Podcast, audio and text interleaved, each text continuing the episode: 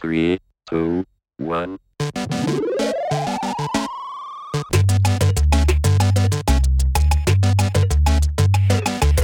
Hello and welcome to the D-Bad Movement. This is episode 15 of the Don't Be a Dickhead podcast. I'm John Gilbert. I'm Ian Thompson. And I'm Alex King. Welcome along. So we are going to be talking about siblings, brothers and sisters.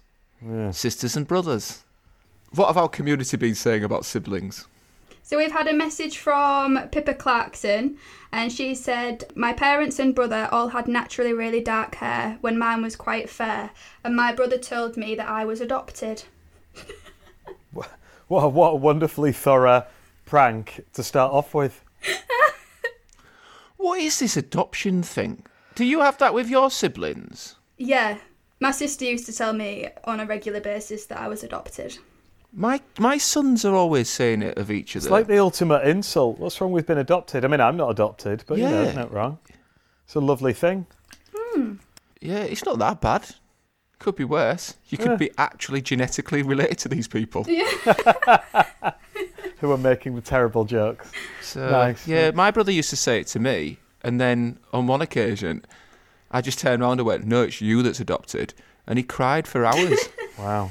You see, I've never had that said to me by my sister that, that I can remember, but you might think it from my mum and dad's house. There's far more pictures of my sister up than there are of me. I think there's only like one or two pictures up of me, and normally in the pictures of me, I'm with my sister, and then the rest of the pictures are of my sister. To the point where my dad um, WhatsApped me the other day and said, "Will you send me through loads of pictures of you?" Because I've just realised how Neil and Paul eccentric our house is. Neil is my my sister's husband, um, and Paul is my sister, obviously. Um, but yeah, and this even went to the point where they had a fra- the, they had my sister's degree framed on the wall. Yet my degree, when I asked my mum, "Do you know where it is? Because I need it for something," she said, "Oh, I don't know. I think we might have lost it." So not only was it not only was it not up in the house, it was lost. Is it like a Monica and Ross from Friends situation? I think it is. Yeah, yeah. oh, Anyway, I've I've staked a claim to be best child now. During the lockdown, I've rung them every single day. Bet my sister hasn't. hmm. And you've just it to something there. It's like siblings, sibling rivalry appears Yeah. to be like the standard. Um, Yeah. And you see this throughout history. So we've had Cain and Abel. Yeah. Now, I'll tell you what, they never did the you're adopted prank. um, but then, of course, Cain did murder Abel, which was pretty, pretty severe. On par. Um, then you've got uh, Rhodri and Ryan Giggs, Yeah. famously, um, Ryan Giggs having an affair with his brothers. I don't know if that's rivalry, it's definitely dickheadery. Definitely Yeah. camaraderie. The Gallaghers from Oasis, that's an interesting one. They have a famously tempestuous behaviour. And famously dickheads. Yeah. Right, Liam hit Noel with a tambourine. Wow. That doesn't sound very rock and roll, actually. No, it doesn't at all. I don't know if you meant to hurt him. If, all the, if if you'd have like smashed him across the face with a saxophone or something like that, then then he'd show like he really meant it. a little tambourine. And um, and Bros. Did you see that documentary? That was brilliant, wasn't it? Uh, Matt and Luke Goss. Yeah. And they so they were they were trying to reconcile having gone their own ways. But yeah, it's about trying to find your own way because I guess what you find with siblings is that a lot of it settles the nature nurture debate around who is going to have the best life and who is going to be the most successful, or as in your case, Ian, who is going to be the most caring to the parents during the COVID nineteen lockdown. exactly. Yeah. Mm. They might not know what your face looks like, but they certainly know the sound of your voice. Exactly. Yeah. I, I, mean, I don't know. My sister might have been ringing them, but I just reckon I'm probably better, better child right now. So, Alex, you've got a s one sister, isn't it? Yeah. Yeah, I've got. She's five years older than me, and when we're talking about the rivalry, um, I don't think I've ever expe- I've experienced jealousy. I used to be very jealous of my sister when we was younger. So obviously I was five years younger. So when she had like, I specifically remember her prom day.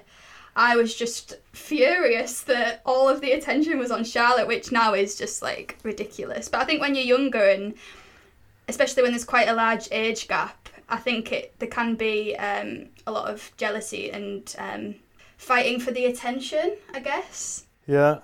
That is that dickheadery.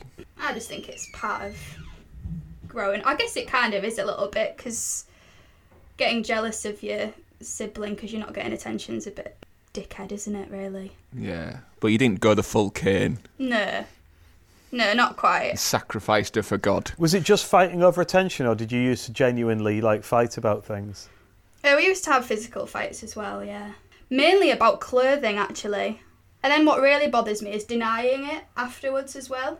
So there's been times now my sister doesn't live with me, but obviously she sometimes comes round to our house and she'll come up to my bedroom and take clothing when I'm not there. And if I ask if I ask her if she's got this it, is still raw, yeah, isn't it? she'll deny it. And that is just that is dickheadery, do you not think? Unbelievable. Definitely. Beyond the pale. Ugh. Ah. Right, so I don't know if this was one for the podcast, but I'm going to say it anyway. So my wife knew that we were recording about siblings today, and she has a sister who's three years older and had all the clothes kind of stuff which you've just described.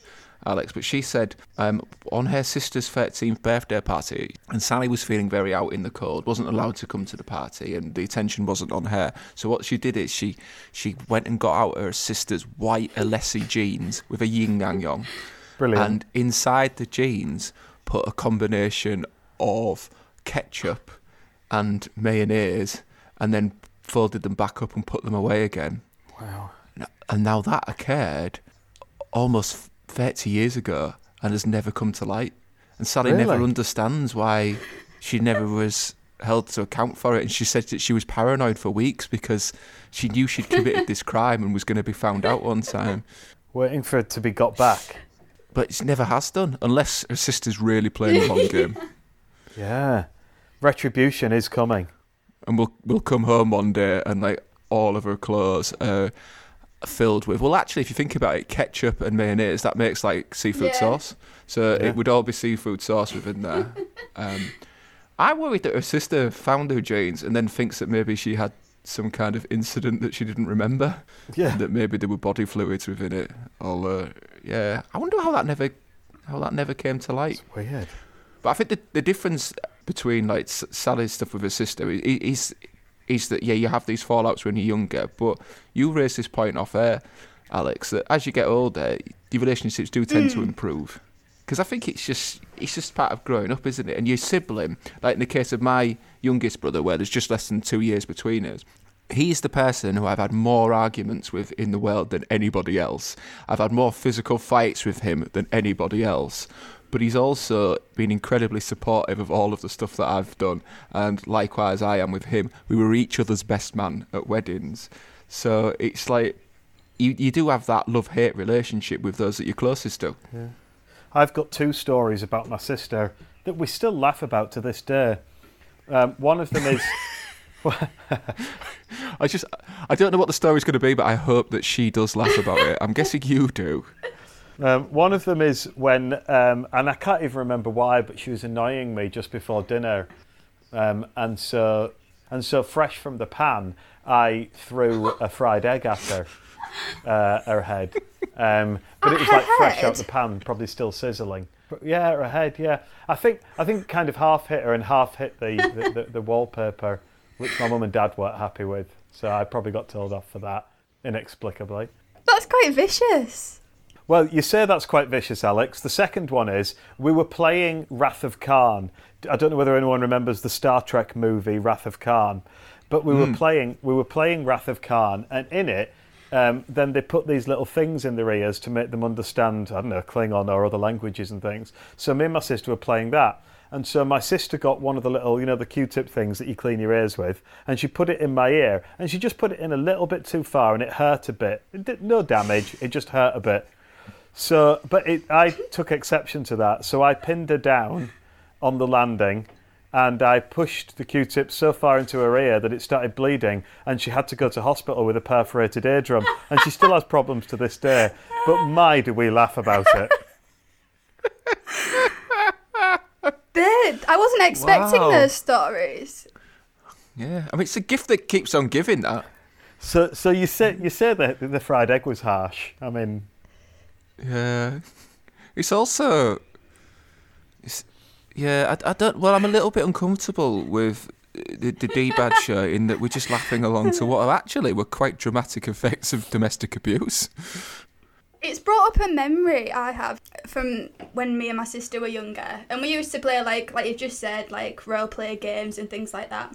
And we once was no, it was actually Titanic. So the scene where um, Jack is in the water.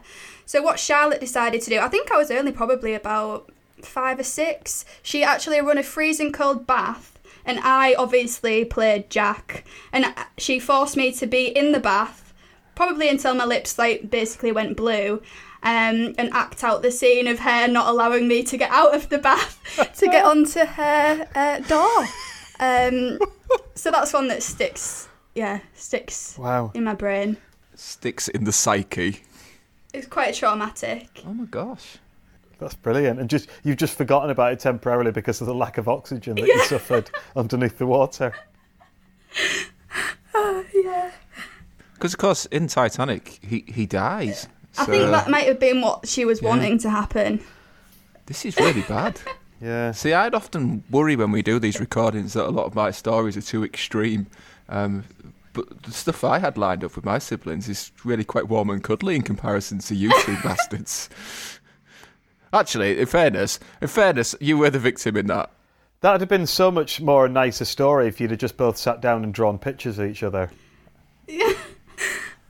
Not sure it made it onto the podcast though.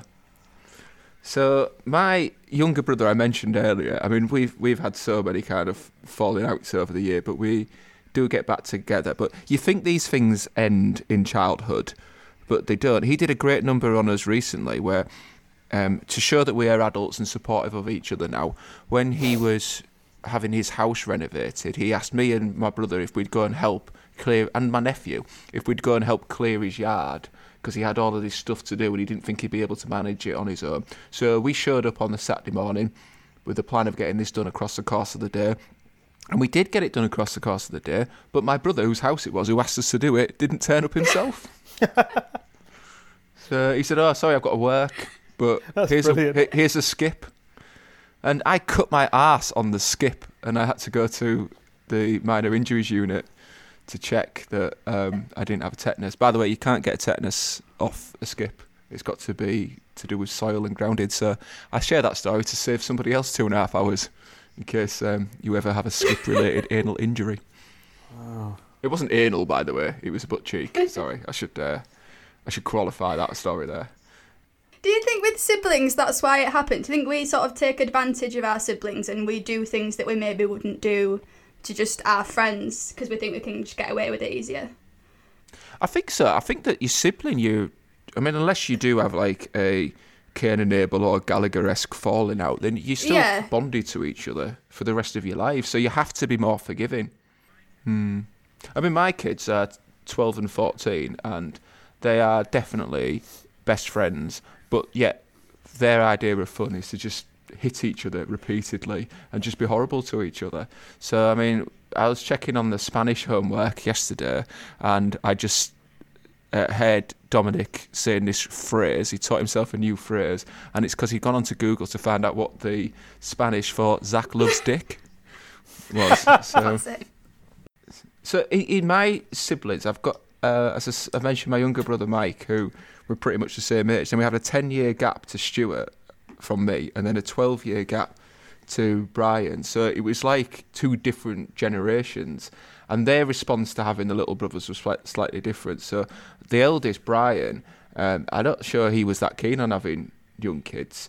And he, so he was a bit older. And um, I shared this with Ian recently that I have this my first childhood memory of him really. Actually my second childhood memory. I'll tell you the, the, the first one after this one but my second childhood memory was being woken up in the night uh, slept on uh, bunk beds by my brother saying oh john john we need you to come downstairs.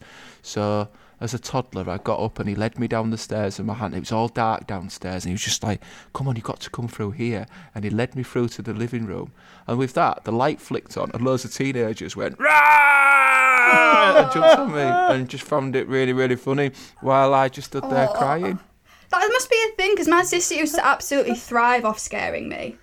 She literally just used to, we used to share a a bedroom, and she would sit at the end of my bed and just tell me awful stories while I was obviously like upset about it. But she just seemed to get something out of it, like just trying to really terrify me. And I think my mum got quite concerned about it because I'd tell her, oh, Charlotte's scaring me on a night. So one night she sat at the top of the stairs to like listen to what was going on. And she said you wouldn't believe what was coming out of her mouth. Like the things she was saying to you when obviously I was just a toddler. Yeah, it must be something that kids get out of it. I don't think my sister ever tried to scare me. Maybe, uh, maybe Charlotte was telling Alex the story about the girl, the ghost, because she froze to death in the bath, Yeah. and now she haunted the house. so my earliest memory of my eldest brother was when he broke my favourite bowl. I had a bowl that had a nursery rhyme of the uh, what they call it with the cat ran away with the spoon one. Hey diddle diddle, that's it. Of hey diddle diddle, and that was my bowl. right, And I loved my bowl. And when I was going to have a meal, it was like, can I have it in my bowl? But in fact, I was only two when I had the bowl, so I probably wasn't even speaking like that. Anyway, he broke it. Well, that was it. He'd wronged me. So I, I don't know in the mind of a two-year-old what my revenge plan was as such. But one morning he got up very early because he had a paper round. So he went out to um, to go and deliver his papers, and I got out of bed to go, presumably to have it out with him. But by the time I got there, he'd already left. and He'd, he'd biked off to the newsagents to do his round. Um, so two-year-old John decided to pursue him on foot. So whilst everybody else in the family was still in bed asleep, I went outside in my pajamas and walked a good half a mile towards where I suspected he would be. Past, I, I actually remember this as well. I remember people. Should you be out on your own, little boy? And like, I'm just trying to find my brother. Probably, again, probably wasn't even speaking. anyway, uh, an hour and a police search later, um, I was taken in by a family who'd found me just wandering around on the, the streets, and they were able to uh, identify me and took me home to my crying parents. Oh, So you never found your brother? No, um, he got in trouble for it because he'd left the front door unlocked after, when he'd gone out for his paper round. But the biggest crime was in breaking my hey diddle diddle bowl. Yeah. So, but in a way, you did get retribution. Yeah, I did. Yeah. Yeah. I mean, that's what the best thing you can do as a two-year-old is to just freak everybody out by running away. Yeah. Um, but yeah, it was uh, it was all all right in the end, and and, and we get on really well now, uh, much better than we did back then. He hasn't broken any of my balls for ages. There we go. Winner. Um, and my other brother, my elder brother Stuart. Now I I have a lot of sympathy for Stuart because the three of us shared a bedroom, and when you think about this, it means that when I was eight and Mike was six, he'd have been eighteen and still sharing a room with two annoying little kids with toys and noise and so on. But he liked a good drink, did our Stuart? And um, I re- recall him, he would just come back and just like put the world to rights. So he'd wake me up at night and go, Don't you listen to him, John. You be whoever you want to be, and stuff like that. And I'd just like nod along and just agree with whatever uh, life skills my main role model was was bringing along to me. The part of the, the siblings, I think you do need each other when you're when you're older. But surely, like all of these falling outs, is just it's just practice, isn't it, for the reaction of the real world?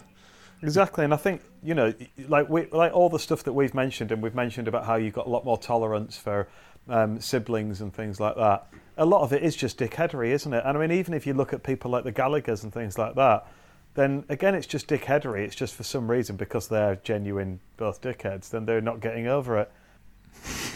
That sentence finished very abruptly.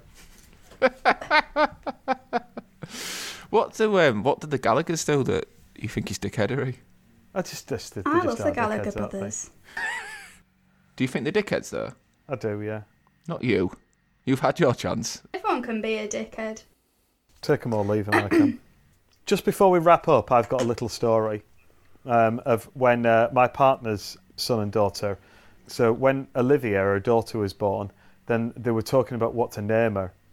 They'd decided possibly on the name Jemima, and uh, and they said to Dylan, "What do you think of Jemima?" Uh, anyway, she ended up being called Olivia because the only way that Dylan could pronounce Jemima was to say vagina. And that, that was That, that was the only way he could pr- pronounce Jemima. So they thought, we're not having her brother go through the first few years of her life saying vagina to her whenever he needs her. But still to this day, then they refer to, you know, like different people have got different words for like your willy or Yeah. whatever. And uh, so still to this day, they call the woman's thing a vagina, uh, Jemima, sorry. But that, that, that caused hilarity as well when Olivia started school and there was a girl in her class called Jemima, and Olivia just couldn't cope with this. She couldn't cope with it at all. There's a girl called Jemima, which is brilliant. Has she ever stumbled across Jemima Puddle Duck? I don't know, to be honest, but presumably so. Yeah, that that's that sounds like a really gross nickname for it. so, on that note, when it comes to siblings and dickheadery, look, treat your sibling with respect. Don't ever fall out in a way that is never reconcilable because you you're gonna be there together till the end of time. You, you might be your worst enemy, but you're always gonna be each other's best friend. And as you, and if you are gonna be a dickhead, do it to your Yeah. sibling. Test the boundaries because they're the ones that are gonna forgive you. Absolutely. But So remember, unless you happen to be with your brother or a sister, don't, Don't be a be a dickhead.